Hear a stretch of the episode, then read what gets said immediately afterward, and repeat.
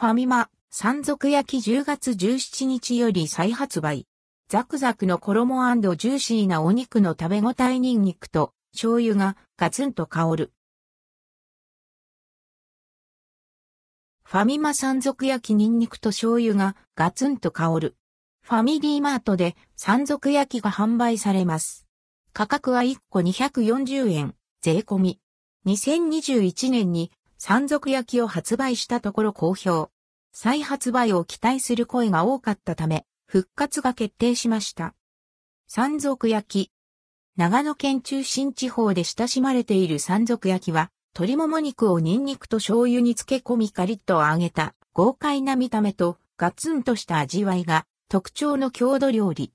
ファミリーマートで販売される山賊焼きはザクザクした衣と鶏もも肉のジューシーな食感とニンニクと醤油が効いた濃い味が特徴のフライドチキンです。